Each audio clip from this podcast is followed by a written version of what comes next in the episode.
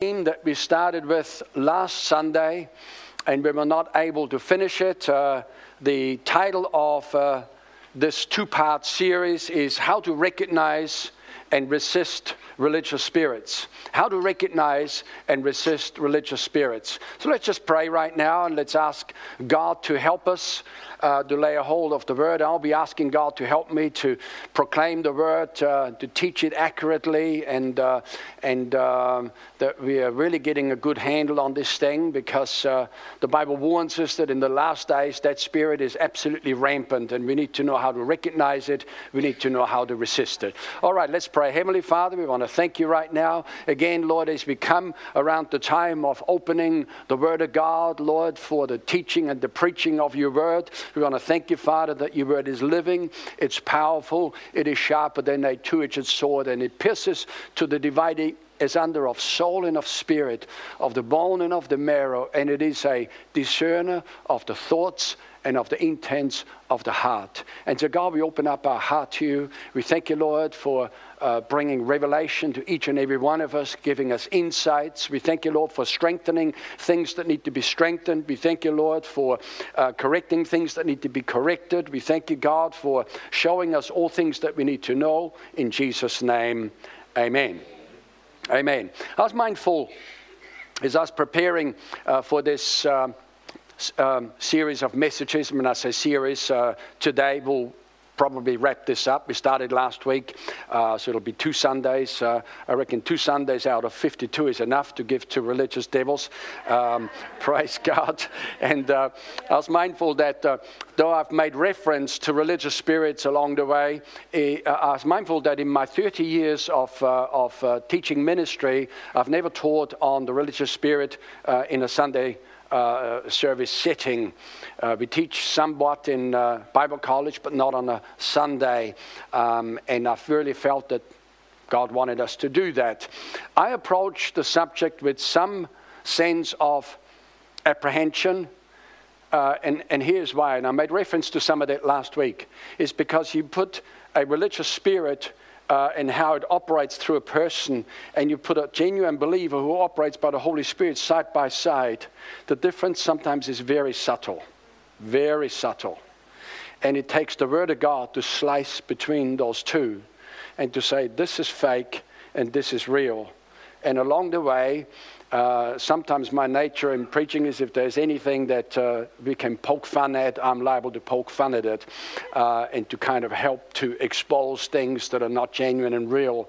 The last thing I'd want to do is to poke fun at the genuine thing, but I definitely want to poke at the fake, at the pretense, um, and so I'm trusting God that God will help me today to do a good job at that. And once again, uh, uh, I need your help today. If I'm saying something that you agree with, uh, then you shout yes and amen. And if I say something that you disagree with, you just smile and, and you just look straight ahead and, uh, and just be real, real, uh, real, real cool, cool, calm, and collected. All right? Is that all right?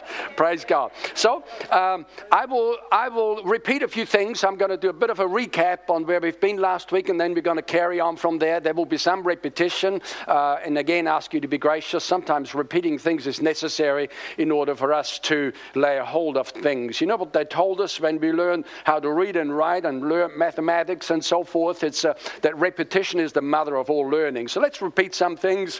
First of all, I want to start with the scripture in Galatians chapter 5, verse 1, which we have put as the uh, key scripture right at the front, saying here, it says, Stand fast, therefore, in the liberty by which Christ has made us free, and do not be entangled again with the yoke of bondage.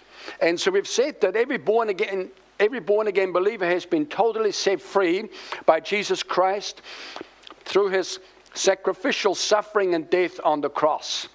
However, we said that Satan seeks to keep people in bondage through lies and deceptions uh, uh, that are spread through demonic teachings.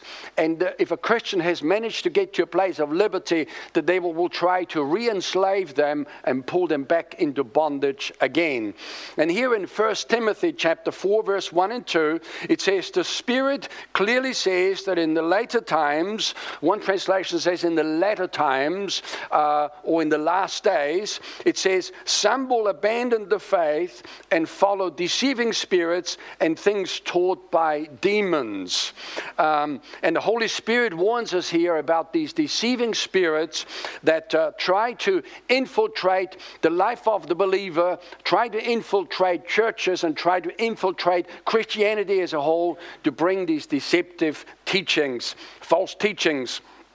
First John chapter 4 verse 1 it says dear friends do not believe every spirit but test the spirits to determine if they are from God because many false prophets have gone out into the world. And so we said that we need to test the spirit. How do we test the spirit? Well, we need to test the human spirit of the person that is operating and that is putting forth, um, I guess, religious thoughts. Um, so we test the human spirit to see where they're at, and we also test the spirit by which they operate, uh, uh, because these people do not operate by the Holy Spirit, they operate by religious spirits who bring false teaching. Um, we said uh, three ways we test them. Number one, we test them against the written word of God. The written word is absolutely always the plumb line. Everything that's crooked will show up if we put it against the plumb line of the word of God. We said we also test them against the character of God. That sometimes some of these people are so crafty and so clever, but many times very judgmental and very, uh, very un, unbending and very un, uh, uh, what's the word, no, no flexibility uh, and not peaceful at all. And the Bible tells us that, that the wisdom of God is first peaceable. It is easily entreated. It comes with, with, with, it comes gentle and with good fruit and so forth. And then number three, we said that we test them by their fruit. Jesus says, by their fruit you will know them. And so we've said that uh, in examining um, I guess, uh, uh, uh, looking at the word uh, regarding evil spirits, all evil spirits are called unclean or foul spirits, and they're called evil spirits. That, if you like, that term fits for every demon spirit, uh, every evil spirit. And uh, uh, one thing that I failed to do in last week, and though this is not meant to be a comprehensive teaching on all different types of evil spirits, but here's a point that's worth mentioning. Unclean spirits, um, foul spirits, will produce or will seek to entice uh, people into uncleanness. And many times it's uncleanness in the, air, in the sexual area uh, that enticing people into every sexual deviation, uh, every sexual practice that is other than a sexual uh, activity between a married husband and wife. So, deceiving spirits are known because they deceive people. They're all deceptive. Dece- deceiving spirits are very clever at deceiving people and very, very crafty. Uh, we've said that they're lying spirits, and we talked about spirits of in- infirmity and so forth. Another spirit that I thought was worth uh, listing uh, is uh, what we call, or what the Bible calls familiar spirits familiar spirits. Now, familiar spirits, the Bible speaks about those in the book of Leviticus in the Old Testament, and they typically work alongside and through mediums and wizards uh, and people like that, uh, and, and kind of uh, people that try to contact the dead uh, and such like. Um, we need to realize that for us as Christians, God is absolutely forbidden any contact with the dead whatsoever. Um, and uh, these spirits, many times, uh, they have been assigned to families over many generations. Um, and so that's why they have inside information about families. And you'll find sometimes there's whole TV programs around all of that where these spiritists and these people talk about, you know, about a, a family issue. And people are flabbergasted. How would you know that? Well, the devil knows it. The devil knows it. The devil knows that family's history. The devil has been assigned to this family over many, many, many generations and, and just knows everything that goes on, is a part of practically every conversation that goes on and listens in and, and so forth, and then uh, brings forth uh, understandings uh, through a certain setting. Uh, that uh, naturally speaking only people could know but the spirits know it and the spirits give this information. It's like a demonic word of knowledge to a medium uh, to a spiritist uh, and then people are just enticed and pulled into that whole world. Um, another thing is that these uh, these uh, demon spirits many times masquerade as the souls the disembodied souls of departed people departed loved ones and come back and visit family and they look like their father or their mother or their uncle or their auntie or their brother and begin to talk to them. Um, and people are deceived in this way. Uh, friend, let me tell you any appearance of a, a person that has died is a demonic manifestation, typically of a familiar spirit.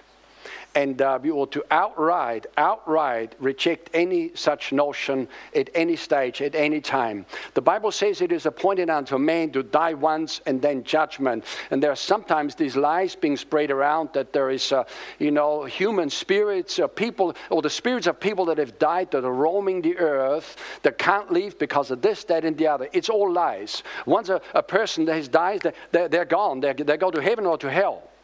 They don't stick around. But who sticks around and who roams the earth is demon spirits that have this knowledge. In fact, the interesting thing is, and this is all I'm going to say on this, but the word familiar spirits, the word familiar uh, in, the, in the Hebrew language uh, comes from the root word to know. To know. They know things about people, they know things about family, and it is with this knowledge that they deceive people and they seem to have the ability to make themselves look like uh, family members that have died to come back and to communicate. Uh, in fact, I've met people uh, uh, years ago now, uh, I met one man. Um, he says it's night after night. Uh, his father, who had passed away some years ago, came to visit him night after night and sat at the uh, edge of his bed and talked to him and talked to him and talked to him. And he absolutely was convinced that it was his father visiting him. And I says, No, it wasn't your father visiting you. That's a familiar spirit. That is a devil that is coming to visit you. Well, you know, he didn't take that on board and he was a bit offended by that. But uh, anyway, praise God. The uh, one category of demon spirits um, uh, that are known as religious spirits, uh, we made a few statements about them. I want to repeat that. Uh, we said that religious spirits are demons that specialize in religion. Religion, full stop. Um, and uh, of course, they're not all specializing in Christianity. Some would specialize in false religions, quite obviously. Um, and um, you know, you get some very fervent, fervent preachers in false religions, and that fervor is not a human fervor. That fervor is a spiritual fervor, fervor that comes from a religious spirit that is possessing that person to put forth lies, lies to deceive the masses. But then you get these uh, devils that specialize in Christianity. Um, and, and, they specialize in that. They're a class of demons that teach doctrines of devils. And here's the deal, friends the devil will not come and appear to a person uh, like having, you know, like this horrible creature that's slightly bent over, has got two horns and a long tail, and so forth, and say, I am the devil, I'm here to deceive you. Friends, that's not how it works. The Bible says Satan is even able to appear as an angel of light.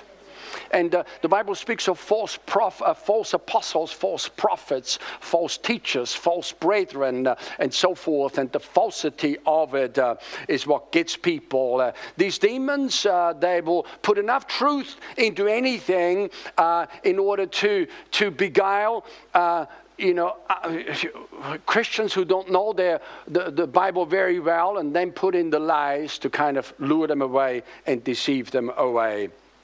And as we've said, that they seek to enslave Christians with religious lies, twisted deceptions. And of course, religious spirits are Satan's counterfeit for the Holy Spirit.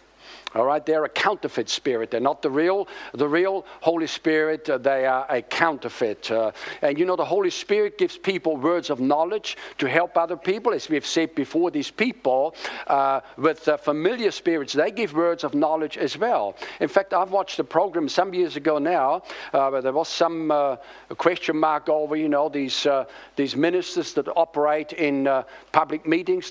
Amazingly accurate words of knowledge that they give, and people come out and, and, and, and, and get prayed for and get healed and so forth. And there was the, these people that produced a program and they called some non-Christians out, uh, you know, into the audience, come out and you tell us what you see. And I mean, the accuracy of somebody's word of knowledge was unbelievable unbelievable. It's like, wow. You know, the Bible speaks of false signs and wonders. They're not all pretend, they that some of them are just accurate knowledge, like it's amazing. Uh, and so, this is how Christians sometimes get taken in. So, we need to be careful we said, and just quickly as the last statement uh, that I would like to repeat is that we said that Pharisees and other religious leaders during the days of Christ on the earth, uh, they were like the epitome of religious people driven by and motivated by religious spirits. Um, and uh, if we want to do any study along religious spirits, just read after uh, what these religious leaders said and what they did and how they dressed and how they acted. It'll give you the perfect picture. Uh, the first point, and I've got to five, six points I want to run through, I guess, to kind of, um, you know, nail this thing. First point that I made was that religious spirits drive Christians to become overly strict in their faith. And we've said that uh, if the devil cannot demotivate a Christian to backslide, to kind of go back again to where they've come from, the Bible calls it backsliding, uh, and if the devil can't sidetrack them into error uh, by, you know, getting into all sorts of uh, error and into all sorts of uh, uh, deception and so forth, then he will drive them forward uh, so hard and, and, and, and, and get them to become very, very strict uh, in, in their faith or in the outworking of their faith. And the, the emphasis is on the word strict. Uh, there's a very strictness to it. Um, and very legalistic. People come, become legalistic with themselves and they become legalistic with others around them. All right?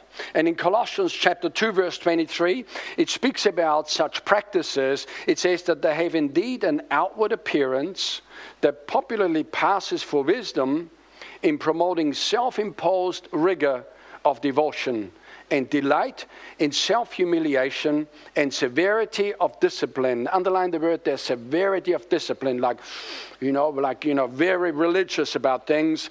Discipline of the body, but they have no value of checking the indulgence of the flesh uh, which is the lower nature. Instead, they do not honor God, but serve only to indulge the flesh. So it appears very spiritual, but it is actually a flesh issue, uh, and not just out of the human flesh, but it is human flesh overlaid with a demon spirit that really drives that person um, and so to become very strict, uh, there's nothing, there's no liberty there. It's all bondage uh, and outworked through a very strict, strict uh, kind of uh, uh, expression. Then, number two, and here we want to carry on religious spirits make Christians feel condemned if they fall short in their self imposed rigor of devotion. Rigor of devotion. And the emphasis there is on the rigor rigor is very is harsh. Uh, you know, all of these rules, all of these regulations. Remember that Jesus says, Come unto me, all you who labor and are heavy laden, and I will give you rest. See, the Christian life is a rest. In fact, the Bible says we should labor to enter into rest, which is a bit of, it sounds like an anomaly, but it's not. But we need to get into a place of rest where we can rest. And then Jesus says, He says, Take my yoke upon you. He says, My, my yoke is easy and my burden is light. And you look at the Christians that got the, the yoke and the burden of Jesus on their life, you know, they're managing fine. They're just, you know, praise God. You know, I mean, there's obviously challenges here and there, but other than that, they're doing well because they've stepped into a place of liberty. Not a liberty to do their own thing, but a liberty to serve Christ. And then in comes the religious devil and he lays heavy burdens on them, um, rules and regulations, and drives them. Uh, in this self imposed rigor of devotion uh, that we've just uh, read about here before. Um, and here is, and, and that makes them feel condemned. It's like there's all of these rules and regulations where they're bound to fail. And when they fail, the devil comes in and homes in on them, so you have failed, you're a terrible Christian, and then pushes them down and condemns them. Now, here's what Colossians chapter 2, verse 16 says. And we've just read uh, in the earlier part of that chapter before. Uh, here he goes on to say, in fact, in the latter part, he says in verse 16, Don't let anyone condemn you for what you eat or drink. Then people get all religious about what they eat or drink. Now, of course, it's good wisdom to eat healthy foods. We're talking about completely on a natural level, but when people have spiritual reasons for not eating this or eating that, religious spirit is not very far away. All right, let me tell you that. Religious spirit is not very far away. He says, uh, condemn you for what you eat or drink, or for, cele- for not celebrating certain holy days and new moon ceremonies and Sabbaths uh, and so forth. For these rules are only a shadow of the reality yet to come. And it says Christ Himself is the reality. All right. Once you got Jesus Christ, all of these sh- types and shadows and, and different things, uh, all the sacrificial system, all the food laws, uh, don't eat this, don't eat that, uh, dress this way and that way and the others, all of these, don't touch not, handle not, uh, you know, all of these rules and regulations uh, obsolete. Uh, we serve Christ and we love God and we love people, and that fulfills all the requirements. Um, there's obviously some further detail to that, but uh, religious devil, they just load on rule after rule after rule. Um, he goes on to say, verse 18, don't let anyone condemn you by insisting on pious self denial or on the worship of angels, saying that they've had visions about these things. And then sometimes religious spirits or people with religious spirits claim to have had visions, claim that the Holy Spirit has spoken about this and about that, and, uh, and, and so forth. It says their sinful minds have made them proud. Um, and so we need to realize that there's pride many times that operates uh, uh, in, in, in, this type of environment. Uh, Romans chapter 4 14 also speaks about all of these do's and don'ts and must not do this and must not do that. And, and it says in verse 22 Do you have faith? Have it to yourself before God. Happy is he who does not condemn himself in what he approves. All right, let's live right and then let's not uh, let the devil accuse us or let not let the devil condemn us or push us down. It says, But he who doubts is condemned if he eats, because he does not eat from faith, for whatever is not from faith is sin. And so there is that false teaching that goes around uh, that. Uh, you know, I touched on some of that last week. Sabbath day keeping, not necessary for Christians. Um, then must not eat this, must not eat that. Uh, well, the Bible says all things are good and nothing is to be refused. Uh, of course, uh, we ought to have a good sense on what's healthy and what's unhealthy and focus on the healthy things uh, uh, and so forth. But becoming overly rigorous, even in this area, you need to watch that uh, because the devil will come in and he will start driving you in this area just just the same. Uh, then in certain types of dresses, there's a whole religious group uh, where I'm not sure about the women, but the men must wear white uh, undergarment, um, and that whiteness uh, to them speaks of purity. Um, but of course, uh, an undergarment is an external thing, isn't it? Even though we, we wear it under our overgarment, it's still an external thing. So now people are focusing on the external rather than on the internal, rather than on the character. And you see, sometimes here's what happens. Uh, as I say, this thing, the range of how this thing operates is so wide that it's hard to, to lock it down into one area. Sometimes you get Christians that go so hard after, oh, we got to have signs and wonders, we need the miracles and everything, and, and overemphasizing on that that and underemphasizing on the development of character. All right? Should we have miracles? Absolutely. Let's have more of them. But as I say, sometimes the focus goes too far in one direction and another. And this is what the devil will do. He, if people, the Christians that are walking straight, the devil will push you off in this direction or push you off in that direction and start driving you. Um, and like the sky is the limit, what the devil thinks up is unbelievable. Um, it's like. Um, you know, it's like there's religious uh, pride sometimes let loose. And I'm going to say something. And, uh, and uh, while we're talking about these things, uh, of late we have this wonderful technology called DNA testing. Um, and uh, and uh, people get their DNA tested sometimes for interest's sake because they want to know in regards to where their ancestors came from, and some of that is meant to be very accurate. But here's the deception of it: uh, when they come back to you and they say, tell you that Jesus is your uncle, um, then uh, can I tell you that you've been deceived? Can I tell you that that is total and utter deception? And sometimes people gloat in regards to their, uh, their ancestry, uh, whether that's this, that, or the other, or even including their uh, Jewish ancestry, which is meant to have, be some gain. But here's what Paul says. When Paul says, When I came to Christ, he says, and the Judaizers who gloated in all of that, he says, I'm a Jew as well. In fact, I'm a Jew of the Jews. He says, I, he says, I was of the tribe of the, I'm of the tribe of the Benjamites. Now, the Benjamites were way up in the pecking order as far as how they all saw each other. He says, not only that, he says, I was part of the strictest religion of the Jews. He says, I was a Pharisee. And he went down the list of all of his natural um, uh, credentials. But, he says, I counted all but dung and he used the word dung. Now, I could think of another word right now uh, that would not be appropriate to use.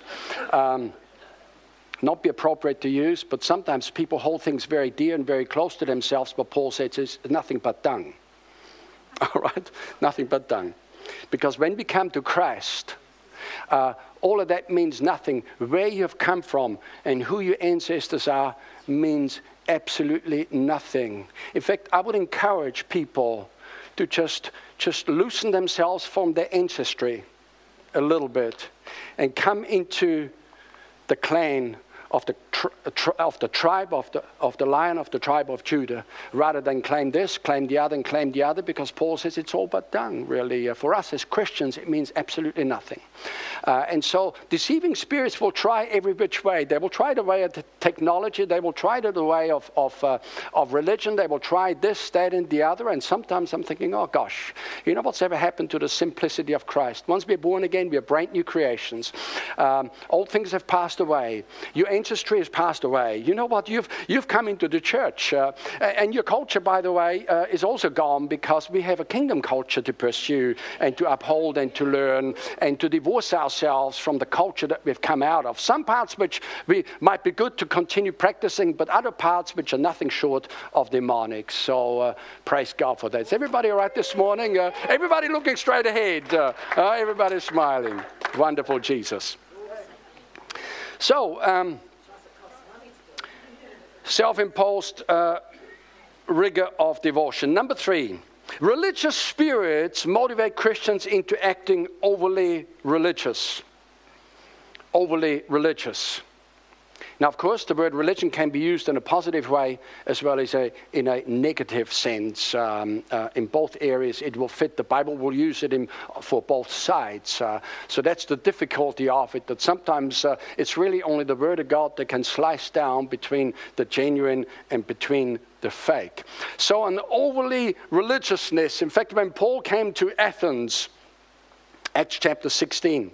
And he, he saw there that they had a monument there where they gathered and they worshipped, uh, you know, they offered worship to the unknown God, and they were very devoted. Uh, furthermore, they got together, and the Bible says that these people there in Athens, the Greeks, spent nothing but to share um, about things that are new, you know, always talking about the latest thing, what's, what's going on, and everything else. And when Paul stood up and he says, All you people of Athens, he says, Listen to me, he says, I perceive, he says, I stand here, and I'm kind of paraphrasing, I stand here at the monument to the unknown God. He says, I perceive that in all things you are very religious.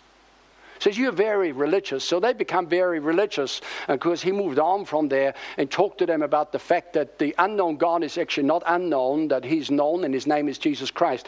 And he preached the gospel to them. All right? But that overly religiousness that he struck there, uh, if you looked at it from a distance, you think, wow, these people are worshiping the true God. But they didn't know the true God until the true God was preached to them by Paul the apostle.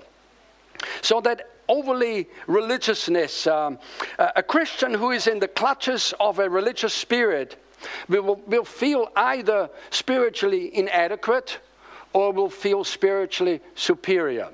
It'll be one or the other. That's why the scope of that religious devil, it like goes from east to west. I mean, it's very wide.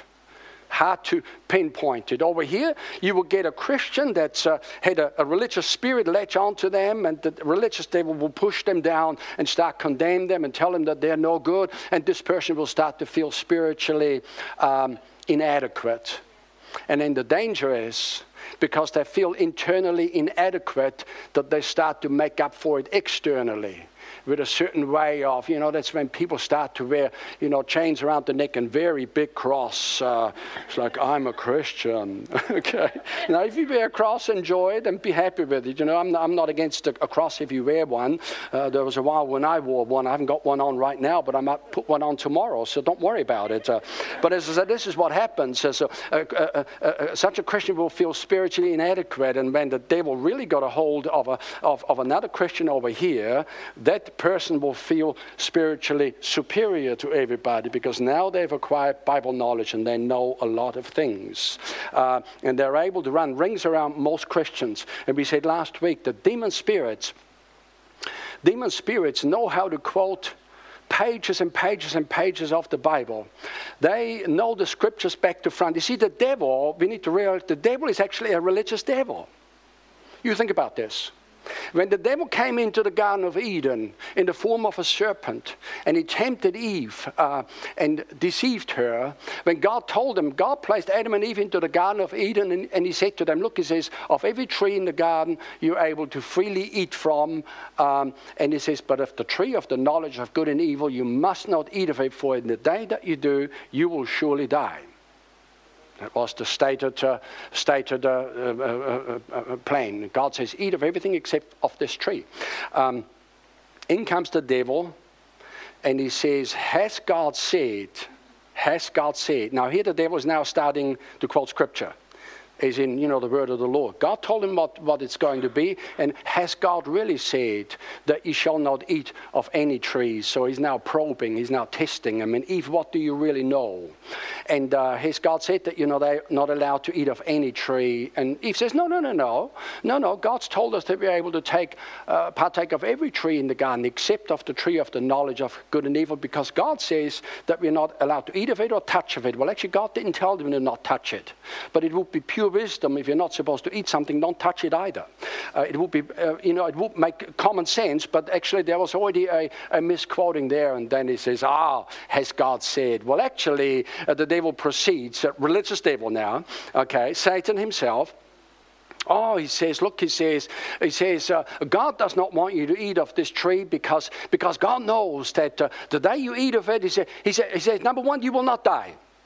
You will not die. Well, that's a lie right there. God told them they were going to die, and die they did. Because we know when we study scripture that they died in two ways. They died spiritually immediately, and they began to die physically forward, and, uh, you know, sometime later they were dead. All right? But he says, you will, you will not surely die. Furthermore, God knows that if you eat of this tree, you'll be gonna, you're going to become just like God, knowing good and evil. So he's now quoting scripture back to, to Eve. See, the devil is a religious devil. We need to realize this. He's crafty and he, he knows the scripture uh, better than what most Christians do. And, and, and he, says, he says, You'll be like God. Well, actually, they were already like God. God says, I made man in my image and in my likeness. They were already like God. And, and, and they already knew good. And that's all they need to know. They didn't have to know, partake of this tree to know good and evil. They already knew good all that the devil introduced them to through deceiving them to eat this of this, tr- this tree is to the, the introduction of evil, and of course they died. So the devil is a religious devil. We need to realize this. Um, and so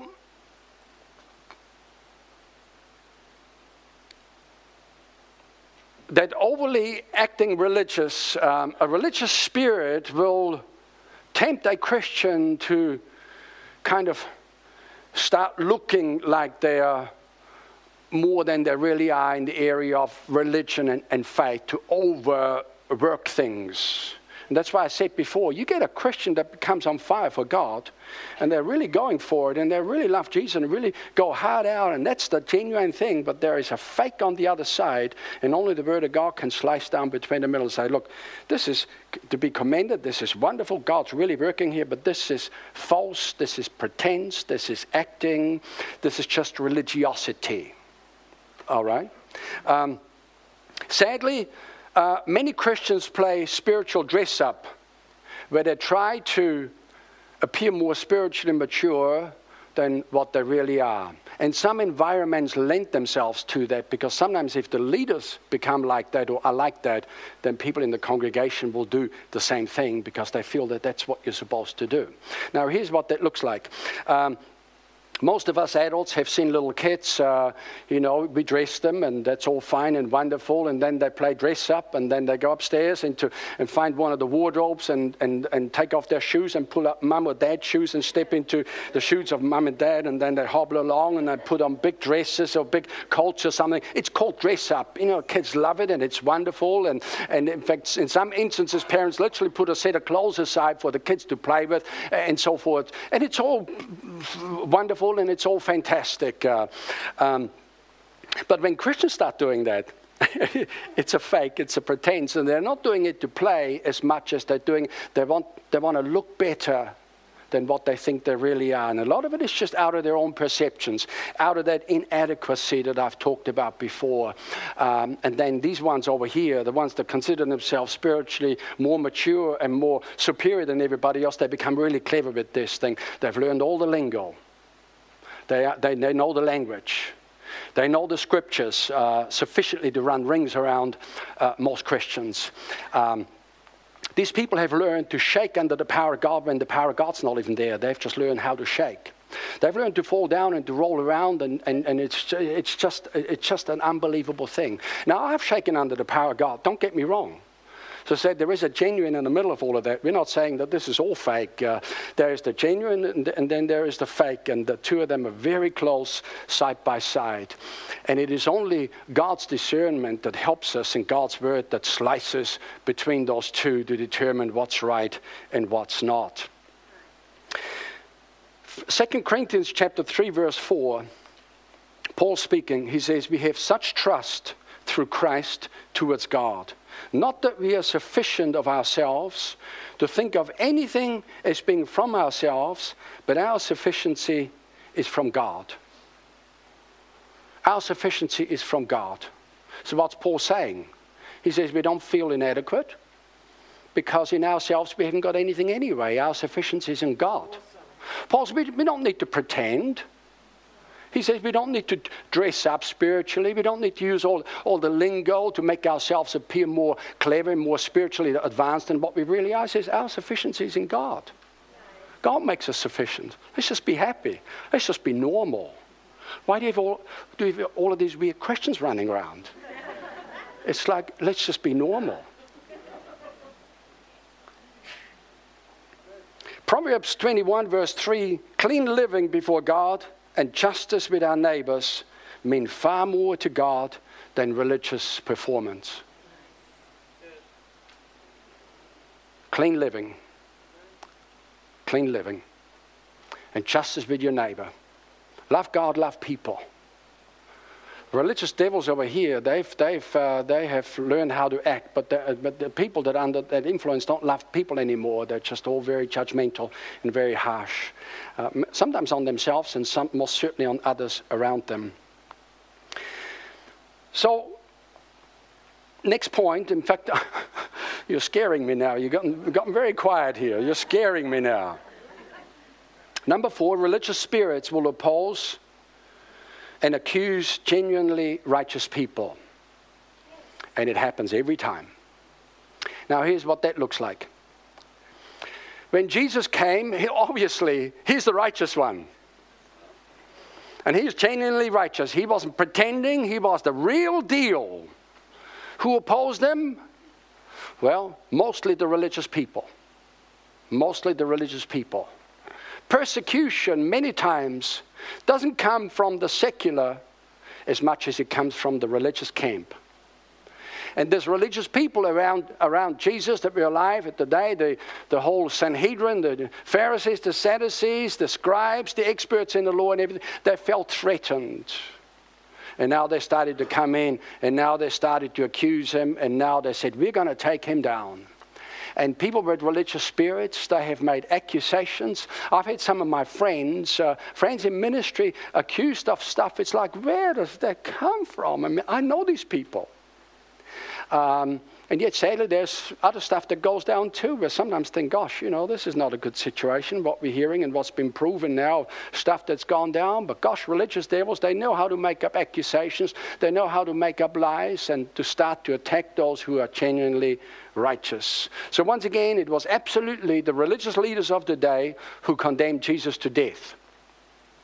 And then they used the politician of the day who was uh, Pontius Pilate, uh, the governor over that area, a Roman soldier. They used him to ultimately uh, execute Jesus on the cross, but it was the Jews who instigated it, it was the Jews who pushed for it, and this guy only went ahead with it to save his own skin, uh, so to speak. And so that's the religious people of the day. And religious spirits, remember, the same religious devils that were around back then are still around today. They just they don't they don't die. They're already dead spiritually, but they're still around. It's the same devils. Some of these religious devils that specialize in Christianity, they've, they've had 2,000 year, years to learn Christianity and to learn the Bible. It's, uh, it's just amazing. We look into the book of Acts, and Stephen, the first martyr, the first man that was killed for his faith, he was accused and condemned to death by who? By the religious people. They will just home in on genuinely righteous people to take them down because religious devils want to be the most dominant. They want to rise up, they want to control, they want to influence, they want to dominate.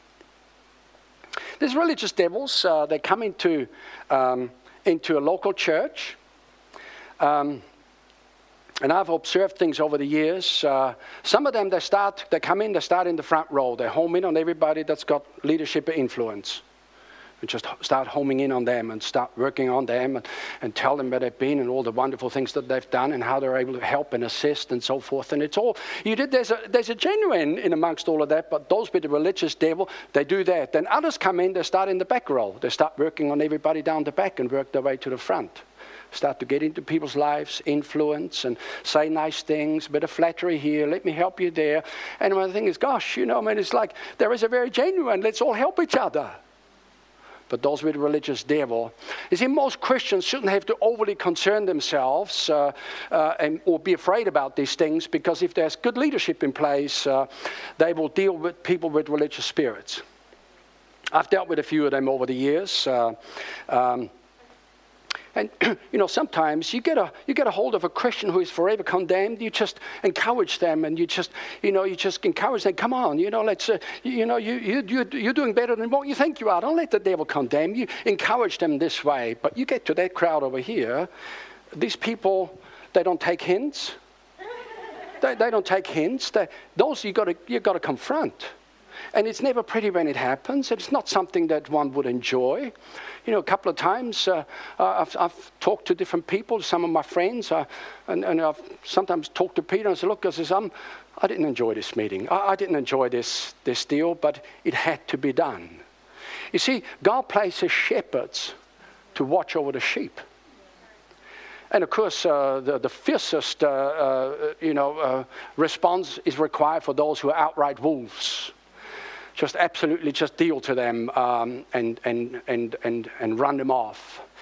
But then you get goats, you get religious spirits. That's a bit harder to deal with, and sometimes a bit harder to pinpoint. Uh, but once, you know, once this thing has revealed itself, then you just, you just, you know, you try to encourage them. But sometimes, if people cling to the devil, it's difficult. It's just never easy. Not something that we would enjoy. But that's why God places leadership over people who watch out for everybody's souls watch out for people's spiritual well being, and uh, so that we don't let the devil come in and run havoc in people's lives. In Luke chapter 23, verse 10, meanwhile, the chief priests and the other religious leaders, that was the Pharisees, the Sadducees, they were shouting their accusations. See, the religious devil is also one of accusation, that accuses. And if there's nothing real to accuse of, they will make stuff up. And of course, in this instance here, they stirred up uh, the people, they stirred up Pharaoh, uh, should I say, uh, Pontius Pilate, to crucify Jesus. They stood there shouting their accusations, and nothing's changed. The same devils still do that today, accusing genuinely righteous people, genuinely righteous leaders, and so forth. Nothing has actually changed. Um, and uh, as we've said earlier on, um, down in. Um, Acts chapter 13, in fact, I'm kind of bouncing around a little bit here in verse 49. It says, So the message of the Lord was spread through the whole country. And the Jews stirred up some of the important religious women and the leaders of the city. And they started trouble against Paul and Barnabas and forced them out of the area.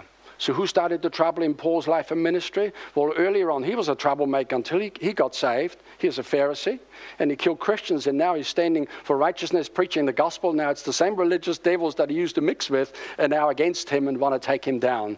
Um, and in the case of Stephen, again, it was the religious people that uh, grabbed him and put him before the high court, and in the end, they were the people that threw the stones or incited the mob to throw stones uh, to kill them off. Of course, we live in a civil society, um, so we don't throw physical stones anymore, not in our country anyway, but gosh, I've seen a lot of mudslinging, I've seen a lot of maligning, I've seen a lot of things that, were, that leaders were accused of that were just all made up stuff by religious devils who didn't get their way in a certain setting uh, and so forth. Um, in 2 Timothy, chapter 3, verse 12, and he says, Yes, and all who desire to live godly in Christ will suffer persecution, but evil men and impostors will grow worse and worse, deceiving and being deceived. So Paul has just finished talking about that in the last days men will be lovers of, of themselves, uh, proud, disobedient, boasters, and so forth. He's still speaking about the last days. Now, when he spoke to that was 2,000 years ago, and he says these evil men and these imposters, these pretenders, uh, they will get worse and worse. He says they're deceiving and they're being deceived. And then you know sometimes when somebody tells a lie and they know it it's easier to detect that they're lying than when you're dealing with somebody who tells a lie, but they don't know it's a lie. They, they think they're telling the truth. It takes double discernment to work out what's actually going on there. And I say, there is uh, major deception all around us. It's on television, and I'm talking religious deception. It's on radio, it's in magazines, it's online, it comes to us via newsletters, it's just, it's just everywhere. It's lurking everywhere to try to get into your life, to try to get into the local church, to kind of do its own thing. In Luke chapter 12, verse 1, um, right through to verse 4, speaks about the life of Jesus here and his interaction with the Pharisees again and with their uh, pretense and so forth. He says, By this time, the crowd, unwieldy and stepping on each other's toes, they numbered in the thousands. But Jesus' primary concern was his disciples. He said to them, Watch yourselves carefully so you don't get contaminated with the Pharisee yeast, the Pharisee phoniness. What's their yeast? It's their phoniness, it's their teaching says, You can't keep your true self hidden forever. Before long, you'll be exposed. You can't hide behind a religious mask forever. Sooner or later, the mask will slip and your true face will be known. So the point is don't put on a mask in the first place. Be authentic, be real. All right, don't get tempted to think that you've got to put on a mask because it, will slip somewhere. And a friend of mine said, he says, some of you that think you wear a halo, he says, make sure that that halo doesn't slip down and strangle you. Uh, it's a, and uh, you know, there's like an area there. Just be normal, be authentic. And that's what Jesus is saying. Beware of the yeast uh, of the Pharisees, their phoniness, their pretense, their acting. Says you can't whisper one thing in private and preach the opposite in public. The day's coming when those whispers will be repeated all over town, and I'm speaking to you as dear friends. Don't be bluffed into silence or insincerity by the threats of religious bullies. True, they can kill you, but what can they do? But then what, what can they do? There's nothing that can, they can do to your soul, to your core being. And I guess that leads me to the next point here is that religious bullies tend to be very vocal and opinionated uh, with their religiosity. You don't get a religious spirit uh, that's sitting on a person or in a person's life. You don't get them being very quiet. They're usually very opinionated. Give that two bobs worth in every setting, in every situation. I remember when Pastor Vanessa and I were in Bible college. I was a main there for one of the years. I forget if he was there for both years, um, or just for the one year. But after every lecture, when we got together somewhere and we had morning tea uh, in that setting, that was kind of a day Bible college that we went to. There was this man there, and he was just, he had a slant on everything that was taught in the last uh, preaching saying just had a slant on, on everything. You know, just love to just give everything a bit of a tilt. This, that, that's how it was said over here. He gave it a tilt and he put it this way. And he just always, I guess, I guess looking back now, didn't realize what was happening at the time.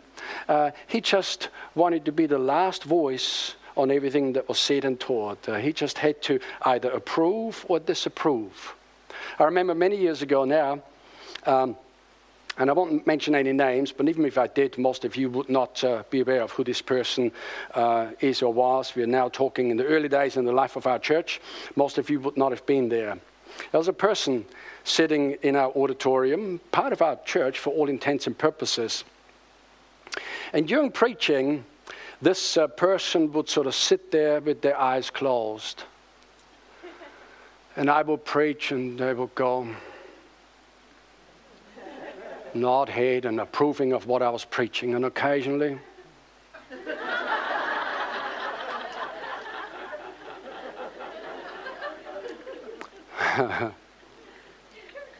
You'd almost feel like coming down after preaching and said, Was that okay for you today?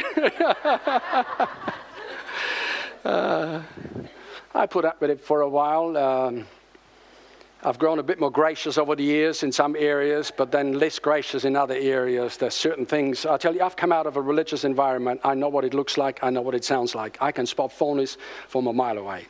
Uh, and some of you have as well. You know exactly what I'm talking about. When you've been brought up in a religious setting and you come into the truth, it's just like, wow. You know, it's like, wow. All of that phoniness that we put up with and everything that they've imposed on us is just unbelievable. So, anyway, so this person just sit there and, and I approve, I approve. We weren't saying anything, but visibly nodding their head, you know, looking like really spiritual really spiritual, closing their eyes. I approve, and sometimes I disapprove, I disapprove, I disapprove. Um, I went into another setting a couple of years ago. Um, a service was held there, special kind of service. And uh, people were already sitting down, getting ready, and the minister sitting in the front. And, uh, and this minister sort of looking up into space as if he saw something. And he sat there for about 20 minutes looking up, never looked at the congregation, just gave this appearance that he was having some vision of something, which of course he wasn't, he's just a pretender. And I'm thinking, religious spirit right there. Just be normal, for goodness sake. What is all of that nonsense all about? Come on now. I mean, gosh, I just some of that just, just it's just unbelievable. But gullible Christians fall for it. They think, wow, this is amazing. Look at this man. How's, he's, the, he's the spiritual one. and, and as I say, whatever it is, whether that's dress, acting, using the right language, whatever it is, eating all the right foods, whatever it is, it's religion. It's religion.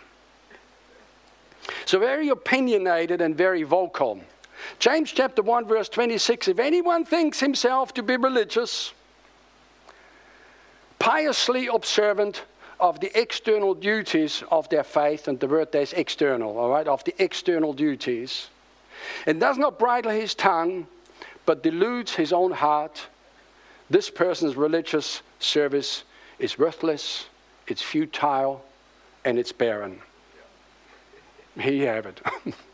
People that don't know how to bridle their tongue, they need to add something to everything that's been said. They need to put a slant on it to everything that's already been taught and, and need to re, reinterpret. It's like it's religious devils. They, they just can't keep quiet. They cannot keep quiet. Sometimes I get into certain settings and, you know, we praise God for the people that we have fellowship with. And sometimes, you know, we get into our conference. This is people of like precious faith. And then I get into other settings and I fellowship with other Christians or with other ministers and so forth. And sometimes things that are said that is not how I would see it. And it's not my place to correct that. i have not been sent there for, for that purpose. You know, we, we agree in the Spirit. We talk about the unity of the Spirit. We can't have unity of doctrine. Uh, uh, we need it in the local church, but we can't have it across the board uh, because there's just different ways of interpreting, different expressions, and so forth. And so people say, well, why, don't you say anything? It's not my place. I've not been invited. Um, it's not my prerogative. Uh, um, I don't want to assume now that I'm the spiritual policeman to come into a setting that I've not been invited into to correct everything and straighten everything out. Does everybody understand that? Um, so they're very vocal and very opinionated with their religiousness. And number six, last point, the hallmark of those with religious spirits or with a religious spirit is pride and arrogance. I've come across some proud, proud people that are so proud with their Bible knowledge, so proud with every, everywhere they've been and everything that they've done and everything that they understand and everything that they're able to explain. There's just a pride there. It's just outright scary. And, and, and this is how, you see, God's called us to love people and to walk in humility. All right? But these proud uh, imposers and imposters, 1 Timothy chapter 6, verse 3 he says, If anyone teaches otherwise and does not consent to wholesome words, even the words of our Lord Jesus Christ, and to the doctrine which accords with, with godliness, he's proud, knowing nothing, but is obsessed with disputes and arguments over words. Because Paul was speaking into that very matter, because they had arguments and words over genealogy right in that setting. And Paul says to Timothy, don't even get involved in it. And over words, meanings of words, feasts, special days, just around and around and around. He says, from which come envy, strife, reviling, evil suspicions. So I guess all of that to say that. Uh, that uh, religious spirits are recognized in this way is if I endeavor to describe today. I've just got a couple of points uh, and then we'll close the service. How do we actually resist uh, these devils here? Uh, one thing to recognize, another thing to resist them. Um, James chapter 4, verse 7 therefore, submit to God. See, submit to God. Don't submit to uh, deceiving spirits, submit to God. And once you've submitted to God, he says, resist the devil and he will flee from you. Point number one, quickly now resist any temptation of spiritual dress up, faking, acting, or pretend. Just outright resist it. Once you're in Christ, you're righteous. Okay. Uh, and and you, know, you know, you might be struggling in a couple of areas, but don't pretend. All right. Number two, resist pride, stay humble, and maintain a teachable spirit. People with religious spirit, where the devil really has got a hold of them, can no longer be taught. All they want to do is argue, argumentative. All right? So we resist pride, we stay humble, and we maintain a teachable spirit. Let's just stay open for God to speak to us and uh, God to bring godly leadership around us to speak into our lives and that we remain open rather than getting our hackles up and, uh, and getting our backs up. Number three, make it a high goal to love people rather than to try to win spiritual arguments. Love people. Love people. Don't try to win spiritual arguments. So people religious devils, they want to argue and argue and argue. You get the average Jehovah's Witness, they got a, religious, the ones that run around in the streets and knocking on doors, they got religious spirits on their lives. Don't, don't get into argument. Many, many of those will be able to out argue average Christians. Average Christians are not equipped to deal with them because they're focusing on aspects that average Christians have either not been taught or not, not versed well enough uh, in in, in, in regards to, you know, the, these matters. Then, number four, serve people instead of judge people. If you're going around and you're tempted to judge this one, judge that one, judge the other, religious spirit not very far away, might already be sitting on your shoulder. We serve people. We love people. All right? And it's sometimes not just keep your head down. Sometimes stuff goes over and stuff goes down, and unless we've been invited into a situation to speak about it, we haven't got the foggiest about a lot of things that are going on. It's best not to comment about certain things because uh, we don't know the full story. Uh, number five, do not entertain thoughts of condemnation. Confess that you're righteous. As I said, the devil will very much in the early days start on homing pushing Christians down with thoughts of condemnation and telling them that they're not the real deal, that they're not genuine, and that they're not just over. Resist that outright. Confess that you've been made righteous through the blood of Jesus Christ. And number six, be authentic and transparent. Uh, authentic, open to one another. Uh, we, we, encourage authenticity um, in, in the outworking of our faith. We, we encourage uh, transparency, that we can be transparent with one, an- one another, that if we, we, are struggling in an area, say, I'm struggling in this area. Don't pretend you got it all together. As I said, religious devils will never let you see a crack in their armor, uh, but eventually things slip down and their mask moves, and sometimes you see the real deal uh, behind what's going on because Jesus says that we cannot fool people. We can fool people some, sometimes some of the time, but we can't fool all people all of the time. Um, but then let's not be gullible Christians either. There's a prayer uh, at, this, uh, at the bottom of the outline there that I would encourage you to pray. We're going to close right here in terms of the message, and I do want to just open things up, and perhaps if the worship team will be happy to come. Um, Let's just look to God right now. And as I said, this is all I'm going to say about religious spirit for the time being, that we've come to the end of this, this particular theme uh, message. And uh, I just really encourage you uh, in these areas that, uh, that uh, that, uh, you know, let's just stay away from a lot of the stuff that uh, the Christians sometimes uh, get involved in. Uh, and let's be the real deal. Let's be genuine. Let's be authentic. Let's love people. Let's love God. Let's be excited. Um, let's, let's be passionate. Let's have a zeal for Jesus, but let it be the genuine deal. Don't let it be the fake or the pretense. Hallelujah.